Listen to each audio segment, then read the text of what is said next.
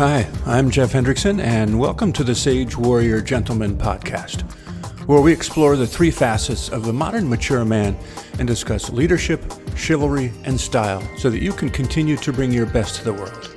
Through interviews with men from all walks of life, some I've known and worked with in various industries over the years, you'll learn some valuable lessons about modern men and their struggles and triumphs. It's my pleasure to introduce you to my great friend and frequent collaborator, Mark Macaluso. Mark is a strategic-minded business executive with experience in B two B at Emerson Electric and Regal Beloit, both multinational industrial organizations where he honed his knowledge of customer experience. He is currently the C E O for Union Point Development, a consultancy focused on entrepreneurs, and the C M O for the healthcare company N K Y Speech and Language Services. Mark has worn many hats in his impressive career, and he continues to push for clarity and excellence in everything he pursues.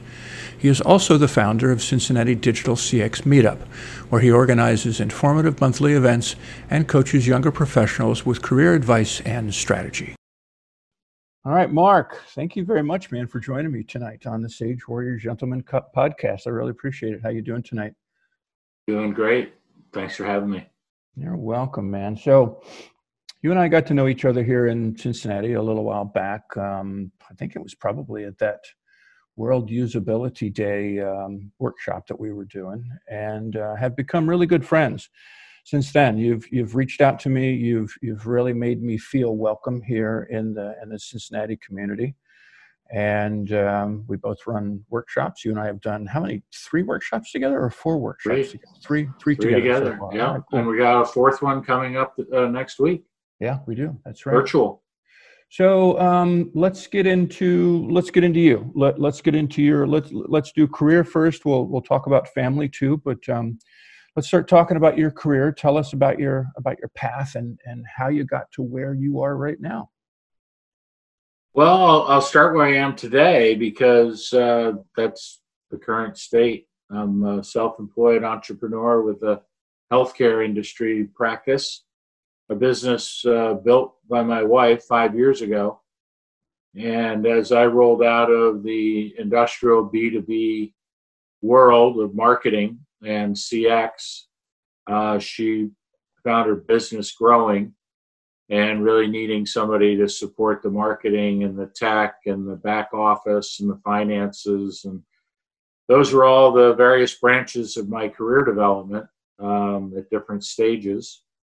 And that really was a good fit for her as she turned her attention more fully to the clients. She needed somebody to run the back office. So I had kind of reached a point in my industrial corporate experience that it was time to step away and try something different. This was a huge pivot for me. Mm-hmm. Yeah, you've, you've, you've told me a little bit about that. Um, so the company you were with before, for whatever reason, I can, oh, Regal. Regal. Yep. Regal. Talk a little bit about that, because that's, to me, it, that that's how I got to know you in, in, in your position in Regal, and, and that's how you and I got together, was starting to do our workshops. So talk a little bit about that, because that's where you, I think, you really you really cut your chops in what it is you're doing right now and how you've become such a high-level pro at doing the whole customer experience stuff. Yeah, uh, Regal was... Uh... a serial acquirer. For ten years, they purchased thirty businesses. That was their strategy. And in twenty fifteen, they purchased a business unit of Emerson Electric, of which I was a member. And uh, they were in a world of hurt. They had so many acquisitions. Initially, I was told they had forty public-facing websites. I went on to find they had one hundred twenty-five public-facing websites. Wow. And they needed a digital strategy, and I had formulated and executed one at Emerson. So I had the playbook. So cutting my chops maybe at a, a more demanding level or a more fully in charge level, because at Emerson, I was just one of the teammates of a twenty-five billion dollars corporation at one of thirty business units. So I contributed, I played a role. Uh, we were very you know, much a thought leader operation for Emerson, coming up with great new ideas. Uh, really, my boss at that time, Brad Gossard, was instrumental in creating a vision and really showing me what true leadership was and the teams that he built and the ideas he had. So we were able to quickly bring that to Regal, met with the chairman, where he requested that I craft the the digital strategy, knowing my experience uh, at Emerson. And uh, we were directed to work with a firm out of Milwaukee, Northwoods, who helped me really grasp how far user experience had come.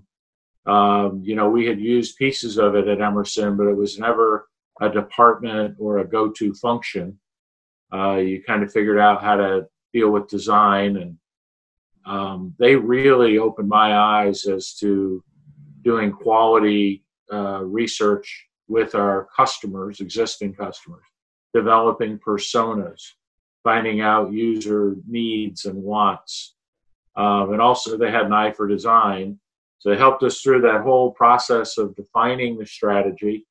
We presented to the chairman, I guess, six months after I had been asked to pull that together, and we had it approved, and we launched down a road uh, of a MarTech platform initiative. Really, we had the E R P component in place, the enterprise resource planning. We had used Oracle eBusiness Suite, and Emerson had the same application and version, so it was relatively easy to merge us together. But it was the upper layers we were lacking. We really did not have a full-scale W M S, C M S. Uh, we lacked the back-end uh, data management of a P D M uh, and then a D A M uh, for digital asset management. So there were a lot of heavy lifting components that I was familiar with and aware of and had been party to in teams with Emerson. So I was able to contribute readily as to what were the building blocks and the components to make our strategy execute. Mm. So that helped us make uh, purchasing decisions more rapidly, uh, bring products in and deploy them, and simultaneously building teams, because we did not have a U I U X department. There wasn't a customer experience crew. Um, Regal had really had an almost total focus on E R P implementation, and they could do that like nobody's business, because they had done it dozens and dozens of times. Yeah. So they had done a great job really getting that foundation in place, because without an E R P, you can't feed a commerce solution or a web buying experience with meaningful data. Mm. So it was a great marriage between success they had and some of the success we brought to the table as an acquisition. And they kind of let us, you know, run for several years Uh, to try to fulfill the vision. Mm-hmm. Yeah, cool. Um, you're in Kentucky right now, but when you and I had dinner the other night, I think I learned some more things about you that I didn't know, and that was about kind of your path of how you of how you ended up here in the Cincinnati area. Talk a little bit about that. I, that was interesting. Well, my career, um, unusually enough, started out in public accounting in Albany, New York, and I. you know, gathered a lot of financial and tax and accounting insights, um, and was hoping to use that as a segue into a client uh, as kind of my strategy out of school. And I spent about four years there, and I worked in banking, financial services, retail, manufacturing, auto dealerships, kind of a full uh, slate of different industries. And I really found myself gravitating to manufacturing. It always seemed the most fascinating, the most complex. You have inventories, receivables, payables, all kinds of interesting financial arrangements depending on your, your costing methodology. And I realized that manufacturing was really where I wanted to move to. So my dad had a relationship with a man who had a, was an entrepreneur, had built his own a multi-million dollar business called Consular, and they made uh, custom uh, filtering equipment uh, some of which uh, went into biomedical, some went into food processing, uh, water processing, um, even the spirits and wines and beers and things like that, where you're trying to move, remove, you know, micron level particulates uh, for the finished product. Mm. So um, that was a great experience in kind of a, a process accounting environment. Um, I spent a couple of years there, became an accounting supervisor, and my goal really was to become a controller. So I ended up changing jobs and, and went with a company called Alliance Automation. And they were very neat because um, they were using some old school power transmission equipment, like gearboxes and motors and belt drives and chain drives and, and bearings and things like that to make things move and turn. But they were introducing robotics into the story. So it was kind of an exciting opportunity. And I had a chance to go through an acquisition of a robotics company that became a subsidiary. And as the accounting supervisor, I was able to travel out to the West Coast and consummate that deal. We had another manufacturing facility in Michigan, and I found myself uh, in charge of a multi-plant, multi-state manufacturing business, which was part of Cross and Trekker. And uh, that was a really wonderful experience, more in a percent of completion accounting environment, because many of the projects span more than one year. Mm. So I found myself in yet a different kind of cost accounting environment with new complexities. And then eventually saw an opportunity with the division of Emerson back in Ithaca, New York, where I had gone to school. And it was right down the street from, you know, where I took classes. Yeah. And it was uh, part of the old Morse Chain Works. And uh, they also had a a bearing and a gearing operation out in Denver and in Chicago. So they had the beginnings of the makings of a power transmission equipment company. And I had the opportunity to join them as a assistant to the controller. Uh, I was a controller as I left Cross and Trekker. I kind of achieved that goal seven years out of school, which was, you know, kind of one of those things you chalk up and say, hey, I, I did it. I, I drove for it. Yeah. Um, and then, uh, you know, the opportunity at Emerson was really much more of a standard costing environment. So I had yet another set of things I really had to learn about. And my apprenticeship under the V P of uh, finance, my first two years, was to help fix some problems, financial problems. The company had just formed in nineteen eighty-seven. I joined them in eighty-eight. And they had gutted all of the accounting operations at all of their facilities around the country and created a central accounting operation in Ithaca. Mm-hmm. Well, with that, they couldn't uh, close books. They couldn't move labor. They couldn't uh, transact inventory. They lost all capability to really even understand their sales and cost levels. And I was hired because of my my. public accounting experience and my multiple manufacturing experiences, and was asked to go out in the field and fix it. So I visited each site, did an audit of the site, came back with a manual about everything I had studied, all the different areas, and made recommendations. And then I was asked to hire the staffing back that was needed in order to fix the problems that had been encountered. Wow. Your background is awesome, man. Every every time every time you and I talk, I learn something new about your background that I never knew before. And there are there are so many facets of it. There's there there's so much that you've done. I've heard finance. I've heard manufacturing. Um, you're you you've been doing the customer experience stuff. You've been doing marketing stuff. You've got this multifaceted background that is just absolutely amazing. So we'll take a little bit of a pivot now from this, and I want to talk about what this experience has meant for you and your family. I, and, and in general, a lot of guys have a, I don't know, it's it's it's strange because because some guys can tie career and family together very, very tightly. Other guys other guys can't. It's it's it's I have my career over here, and I have my family over here, but my outlook on that is that they have to come together somehow or another. What you do for a living has to, it definitely impacts your family because, you know, in, in some cases you're the breadwinner. In some cases, you know, um, um, um, a man and his partner, his wife, whatever it happens to be, are working together and they're both doing it. So how do you see what you've done in your life as, as, as having some sort of an impact on your family? Well, I, I met my wife, uh, future wife, in college. So that was kind of a real foundation. And we went through school together, and then I went off into the workforce as she got her master's degree.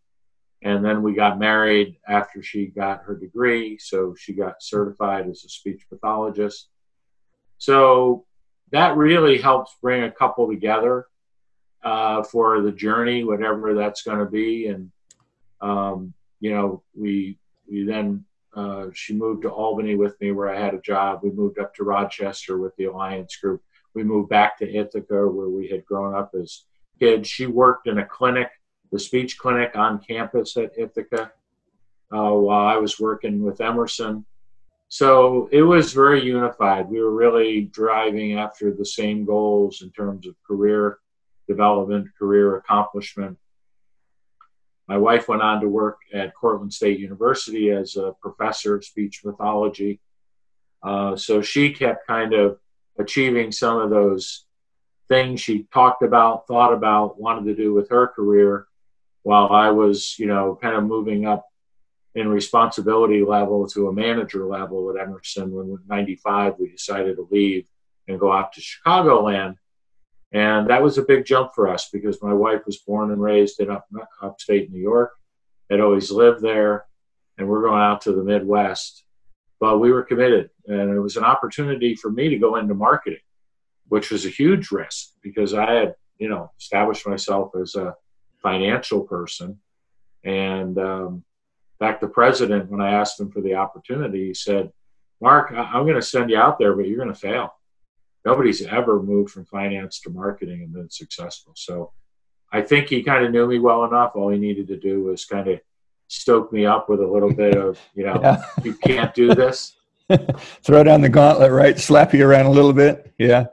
So the kids were young, you know, they were committed to the move. It was exciting. We had a new home. and uh, But I think it was challenging for them nonetheless to be newcomers to a small town. So there were a lot of adjustments, and I think those years were difficult in many ways because the kids went from elementary school to college during the fifteen years we were out there. Mm-hmm. Uh, both of them got their college degrees at Purdue University. I got my master's at Purdue University. Mm-hmm. And my wife stayed on doing part-time, full-time, changed jobs once or twice, held the house down, helped raise the kids while I was jetting around the world and, you know, getting opportunities. And sometimes we'd use those frequent flyer stays and the family vacations. So I think everybody kind of saw, you know, there was some synergy to supporting the family game plan, and that while, you know, missing dad on some business travel, um, one of us was always around. And, you know, the weekends were always together. There was never, mm-hmm. other than a trip to Europe and a trip to Asia, you know, did a weekend ever kind of become unavailable for family? Yeah, that's cool. Okay. So next pivot, mistakes. Can you talk about a really big mistake you made and what you learned from it? Yeah. Um, I trusted some people in leadership positions to do what they said and to say what they do, and they didn't. Mm-hmm. And it cost me years of hard work and perseverance and promotion and money and responsibility along the way. You know, as you move and change jobs, as you get promoted, uh, just within Emerson, I had six different distinctively uh, identified responsibilities, mm. uh, not just promotion within a particular area. So I had six different bosses over the uh, thirty years that I was with Emerson.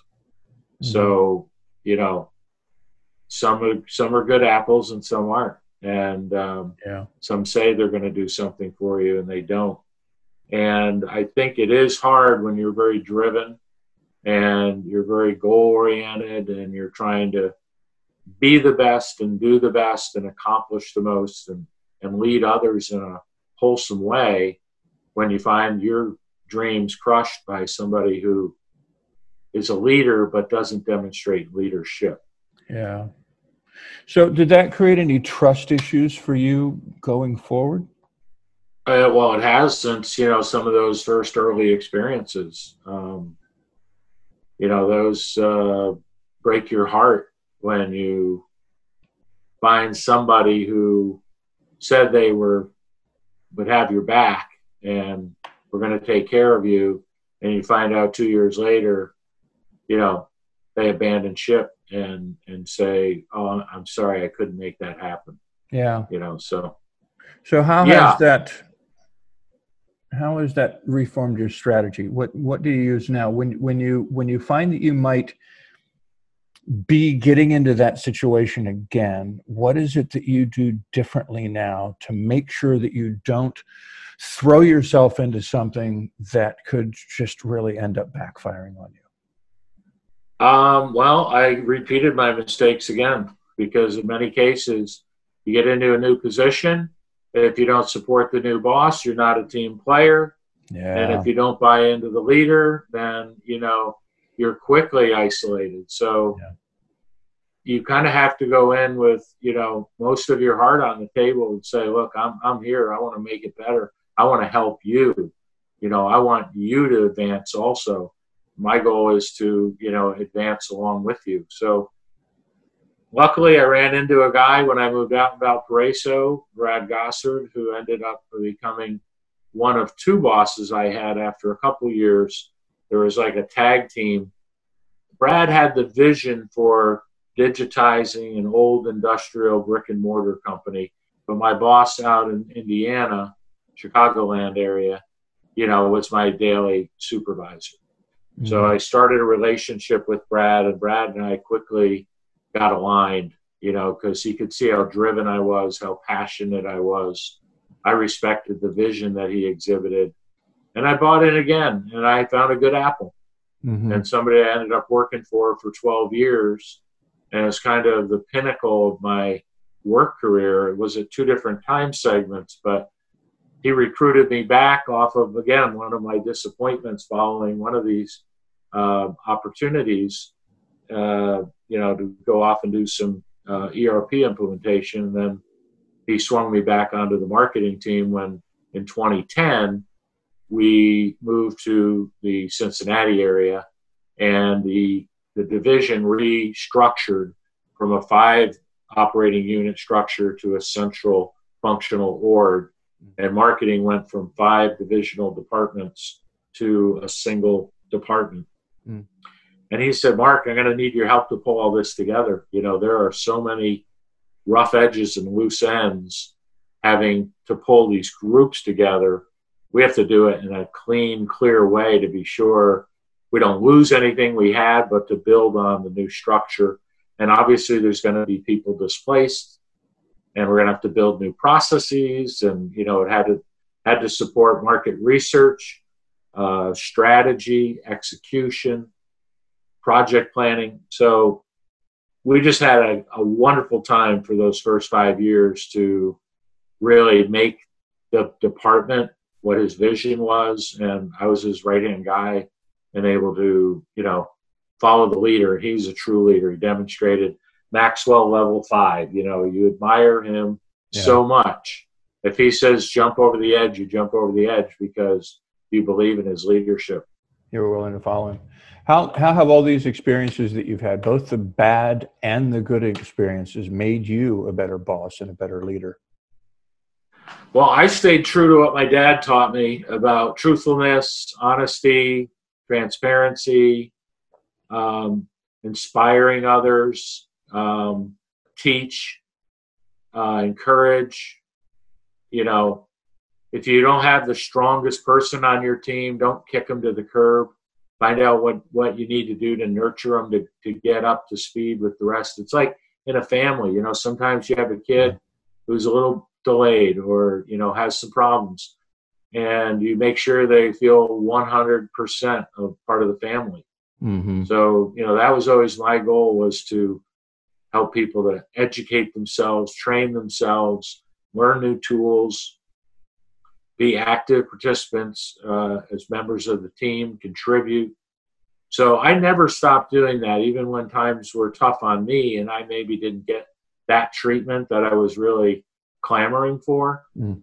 It was really about being sure the people beneath me, and those teams grew and grew and grew. I went from, you know, departments of two or three to five to ten to a final point of twenty-five people when I was with Regal. And I kept, you know, even at that point, there were managers beneath me managing groups. And my encouragement was to them, nurture and feed your team members. Uh, let them be the best they can be, because yeah. a happy employee produces fifty percent more than an unhappy employee, yeah, right. maybe one hundred percent more. Maybe even more, right. Yeah. And, you know, one thing I've one thing I've learned about you, one thing that I've always really appreciated about you is is in the work we've done together, where, and it's it's impossible to get into in, in the amount of time we've got right here, but but but let's just put it this way. You're very humble, and you understand when you've got a lesson to learn. And the way you and I have worked together, you've asked me several times to, to help teach you some things based on my own experiences. And sometimes they've been tough. And a couple times I've been tough on you. I have. But you've responded, and you've bounced back, and you've said, okay, I'm not used to doing it that way, but I get what you're saying, and I'll try that. And it's cool how you stay humble like that. And as I said earlier, the more I learn about you, the more I understand how deep your knowledge is and how much experience you have in everything. So it means even more to me now, doing this interview with you and hearing you talk more about it, that you were willing to listen to me and put aside some of the stuff that you had been doing for a long time and think about a new way to do something so that you could broaden your experience even more. Well, I remember our second workshop together, we were kind of tweaking your traditional design thinking mm-hmm. and bringing a little bit of an industrial B two B storyline. And we got together several times, and every time you kept coming back and say, you need to simplify. You need to simplify. you you know, you're very deep. You know a lot. Yeah. You're coming at an audience that is not going to quite capture it, and you got to keep it simple. And I think we ended the, the session. It was kind of our fourth run through. And I said, Jeff, you know, we still could have simplified it more, you know, the lesson. Right. Right. It's like your, your idea of iterate, iterate, iterate, you know, it, I think your other mantra is simplify, simplify, simplify. Yeah, exactly. Exactly. All right, cool. So uh, now let's switch over to, to wins. And, you know, you, uh, you've talked a lot about this path that you've walked and some of these great experiences you've had, but is, are, are there any wins? Is there a great win that you would want to talk about that that that really solidified something for you in your life?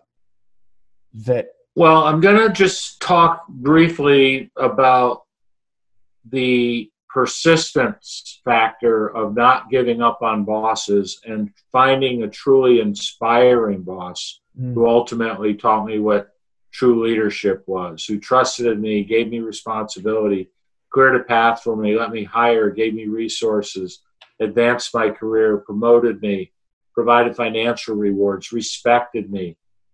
And, you know, the message I have is if you've had a tough situation, a tough employer, a tough boss, a tough job, don't give up. Keep trying. Go back after it, and you will find an opening where you belong. So with that being said, you know, it was really, the culmination came in probably two thousand six. And this is like six, seven years into our digital transformation at the Power Transmission Solutions Group. We built our first website in nineteen ninety-nine with the help of ClickCommerce. Anybody old as me, they remember that name.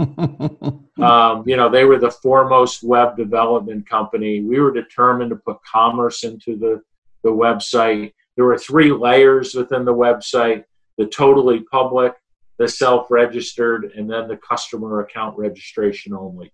Mm-hmm. Um, we digitized all these paper catalogs into web pages. We built applications for people to access the data, depending on the persona that they were. Um, engineers could go and use engineering applications to speed up the process to specify our products. These all led to increased sales. Those seven years were really kind of like the big win for me, because mm-hmm. we didn't have the playbook. We made the playbook.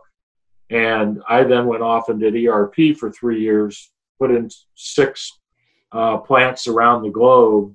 And that's when Brad called me off of waivers and brought me onto the marketing team.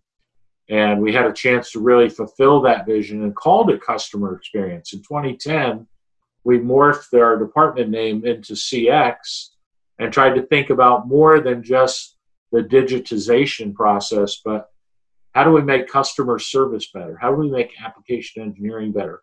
How do we make field sales better? How do we make them part, more part of the team?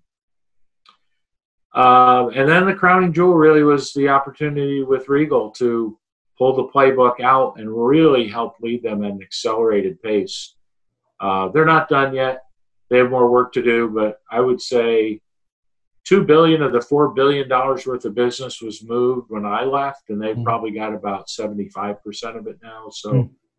um, you know, to put that foundation in place, because digital transformation is about foundations, about having building blocks and layering more appropriate technology with processes on top of them to make them operate until you can build up to the point where you completely transform the organization. Yeah. That's cool. And speaking of that, that is our upcoming uh, meetup coming up next week, is you're leading that digital transformation group. And um, uh, Glenn and Dave have, have some pretty cool ideas. So I think that's going to end up being really neat. I think you're, I think you're really going to like the way this is going to come out, but you know, you're, you're the main man. You know, they've, they've learned everything from you. They took what you set up and um, are, are running with it. So I think we'll probably be reviewing that maybe tomorrow night if we can, or something like that. I, I, I gave them a really, really short window to work with, and they said, okay, man, we'll get it done. I'm like, all right, rock on. All right, so. Well, after last yeah, after last night's walkthrough, uh, I could tell you guys were beginning to kind of figure out yep. your angle. Yep. And I'm I'm really encouraged to get more feedback and input from them, try to really make it a team presentation. It is. It's, it's, it's going to be, it's going to be cool. It's, it's going to be, it's going to be a really, really strong one. And we just, we keep getting better with each one, because we're learning how to do this stuff virtually, and it just keeps end up getting better and better. All right. So uh, here's our next pivot then. Um, you know what my whole thing about Sage Warrior Gentleman is all about, right? Three facets of the modern man. And within that, there, there are traits that I believe a really strong modern man should have. And there are different ideas about this. And I know you probably have your ideas too, but I'm just going to throw out some of these words. If any of these stick with you, that's cool. If there's something else that you believe, then let's go with that. But these traits that I have are leadership, honor, integrity, confidence, and compassion. Any of that stuff ring true with you, or does or does something else come to mind for you? They're all really good. The leadership, obviously, all I've done is talk about leadership. So the fact that you lead off with it, you know, tells me we're on the same page. Integrity, I think I've talked a lot about that, the quality of being honest, having strong moral principles, even though sometimes it might work against you. Mm-hmm. Confidence, I also like to talk about self-confidence, because I think you have to believe in yourself. Um, not just having trust in someone or something. Yeah, talk about that. Talk about self-confidence. It, well, I've got a, you know, unlimited supply of it. Sometimes it, you know, may come off the wrong way. I, I think you can be self-confident without being cocky or arrogant. Um, and that self-confidence, sometimes people, they see it and they're drawn to it. It's part of that leadership quality that you want somebody who not only thinks they know what they're doing, they know they know what they're doing. Yeah. So that's that's a key ingredient. Um, but the compassion piece is as critical, because, you know, there are people who are less fortunate than you. There are people maybe like yourself who have had a bad or in a bad experience. So it goes back to something you really taught me in our first workshop about empathy. And I think empathy is like the pathway to developing compassion, because if you can be an empathetic listener, you can develop the compassion for others' needs. Mm-hmm. Anything else? Those are the four that you called out. You know, I, I had a couple thoughts in my mind about trustworthiness, reliability, prudence, vision, commitment, passion, caring. But I think you see a lot of overlap with some of the terms. You get into, you know, caring and, and you know, it's overlapping with compassion. And um, all right. So, so are, are any one of those other terms that you just said and traits that you just said one that's really strong for you? I think the visionary piece, it's something I realized early on. Part of what moved me from Ithaca, New York out to Chicagoland was the opportunity to get into marketing, because I had experienced part of the Emerson strategic planning process. Mm-hmm. And they were asking us to create forecasts out five years, very detailed forecasts. And there wasn't anybody else in the accounting department who wanted to do that work. If it didn't tie to a general ledger, a debit didn't balance to a credit, the the folks in the accounting department are like, just stay away. I don't, do not want to be associated with that. Mm-hmm. And I'm like, I get to make up numbers. Mm-hmm. So, you know, it was like, of course, they were very thoughtfully put together with spreadsheets and formulas and historic trends. But I'm like, if this is part of strategy, this is what I want to do for a career. Yeah. And that's what really led me to go to the president and say, where and how can I do more of this? And he yeah. said, in marketing. We have an opening out at our McGill operation, one of the bearing makers. And I got started there, and then I became the head of the bearing division that had five different bearing brands. And then that role under Brad became for the entire billion dollar company uh, that had all of the product offerings. So um, that was another, I think, great opportunity, was really to see yourself grow from a small entity to a group to the whole operation in terms of providing your vision. Yeah.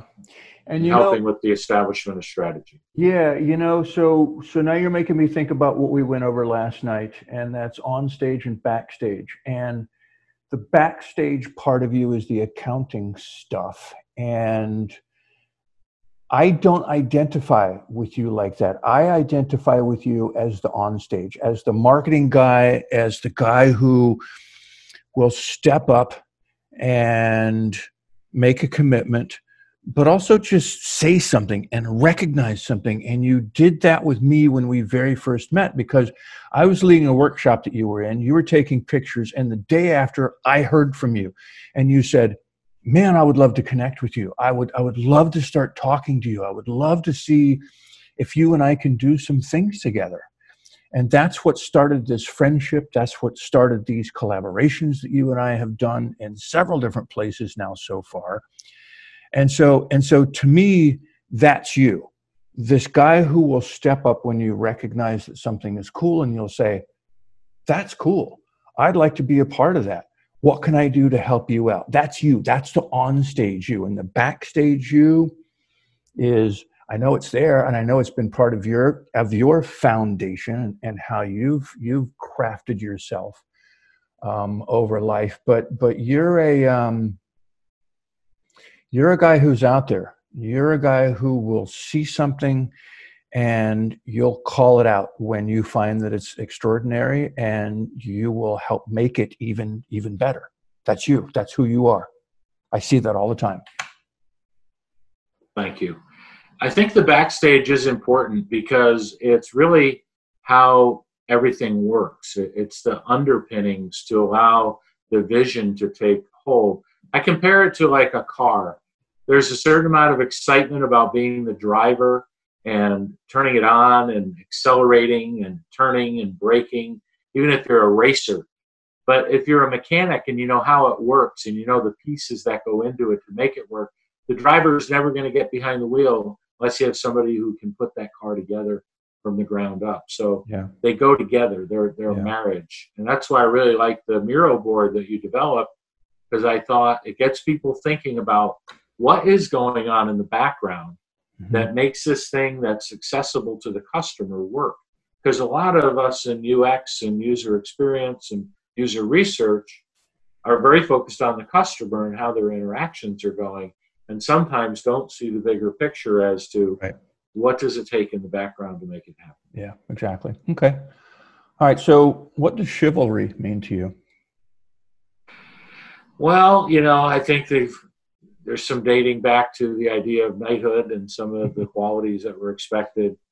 And it's things like courage and honor and courtesy, you know, so they fit very much with some of the themes that you were calling out uh, early on, and they fit with the themes of the website you've created. So I think it, it's also readiness to help the weak, you know, because I think that's, you can hear that theme in many of the things that I said about pulling people up, about helping people to improve themselves.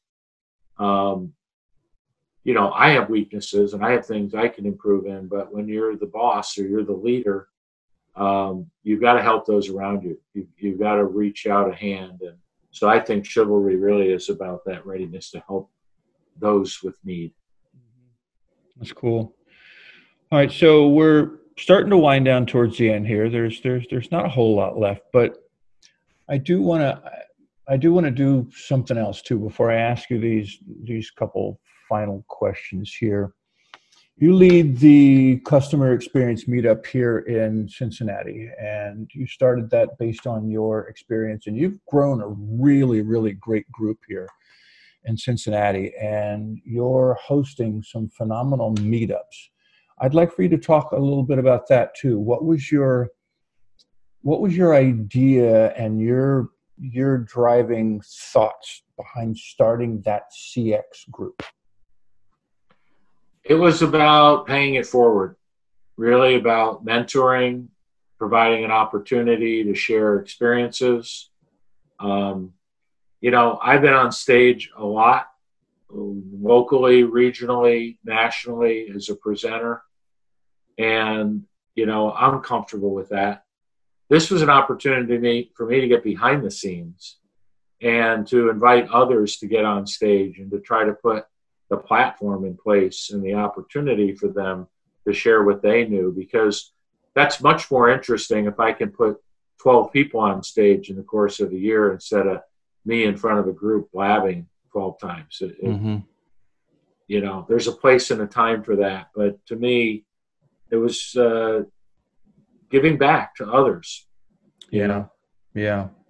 You did a, you did a panel discussion with Gaslight, and I typically don't like panel discussions. I, I just, I, I don't know what it is about them. I just don't like that kind of a forum, but I gave you the benefit of the doubt, and I came in and I listened and I participated. And the way you did that panel discussion was fantastic.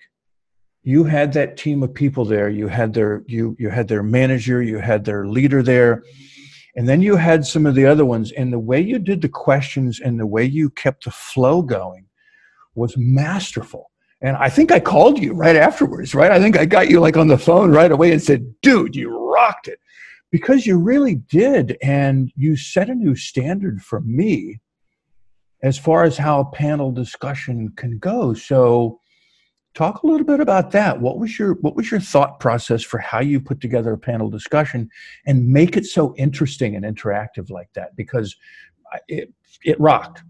It rocked. You're very kind. Um, I've done several panels, and I've learned through every one. Um, my first one, I didn't crash and burn. The panel carried us, and the audience carried the panel.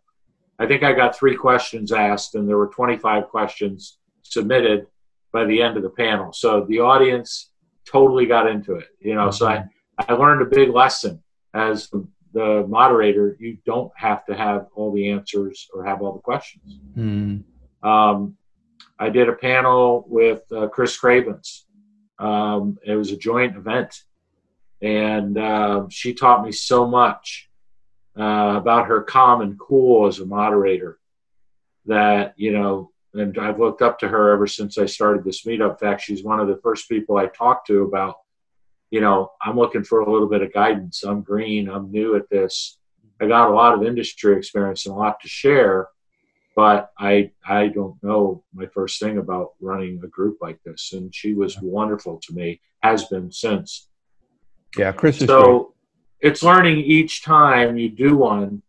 You know, I did another interesting panel, and I've learned to try not to be the moderator. Again, I don't want to be on stage.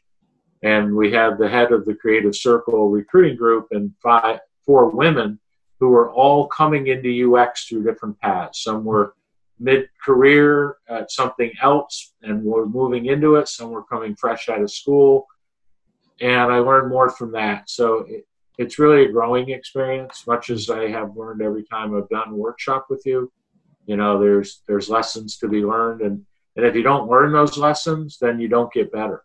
Yeah. But I really appreciate the feedback. Um, you know, I think the other thing is the topic was hugely valuable to me because it was developers and designers. And I think a lot of times yeah. in the U I U X community, we don't always have necessarily a close relationship with developers.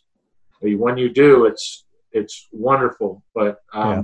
to see that interaction between them, I think, was very, very valuable. It was. It was. It was very cool. It was very cool. Okay.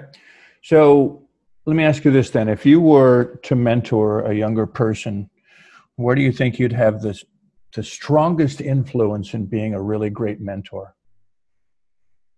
Well, you know, certainly it's about uh, sharing your lessons learned, the bumps and bruises. You know, life is not a uh, cakewalk for anybody. Mm-hmm. Anybody who tells you it is, they're lying to you.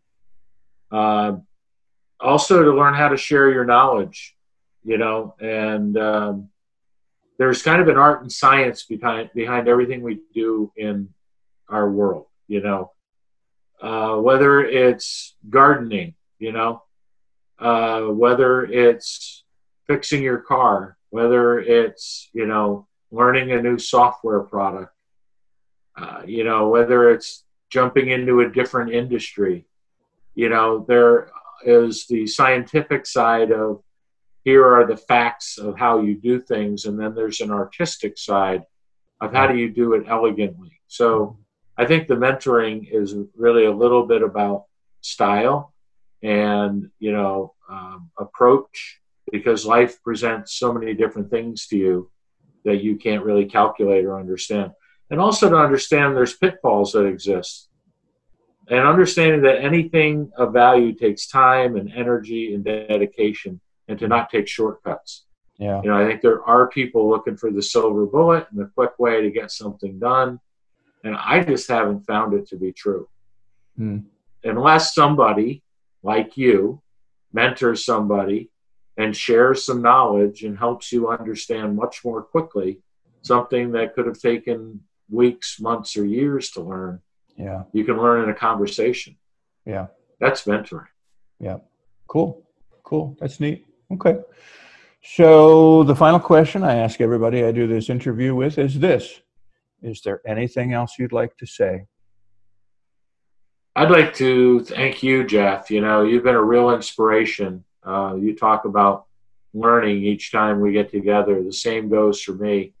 I can remember you taking me to your art studio and showing me some of your physical art and some of your computer art.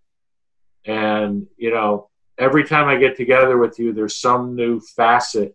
You know, there was a time we were together, I think when you came back from D C, and I learned that you had written a book. And, you know, I didn't know you did that, you know, and the way you've grown just in the last four months. I mean, you've gone virtual with U X, you know. You were a hands-on workshop leader, and you are now pushing the limits of what can be done virtually with Trello or Miro and Zoom and Zoom meeting rooms and breakouts. And, you know, you're pushing the limit. I can remember the first session I was in with you. I'm like, this is a lot to learn on the fly. I'm, I'm really struggling, you know, but Jeff's pushing us to get better, to be, you know, better version of ourselves. So really what I want to say is you with your podcasts and your website your style guides, you know, you continue to show more dimensions of your personality and ways for you to, that you're paying it forward and, and sharing what you've learned along with others.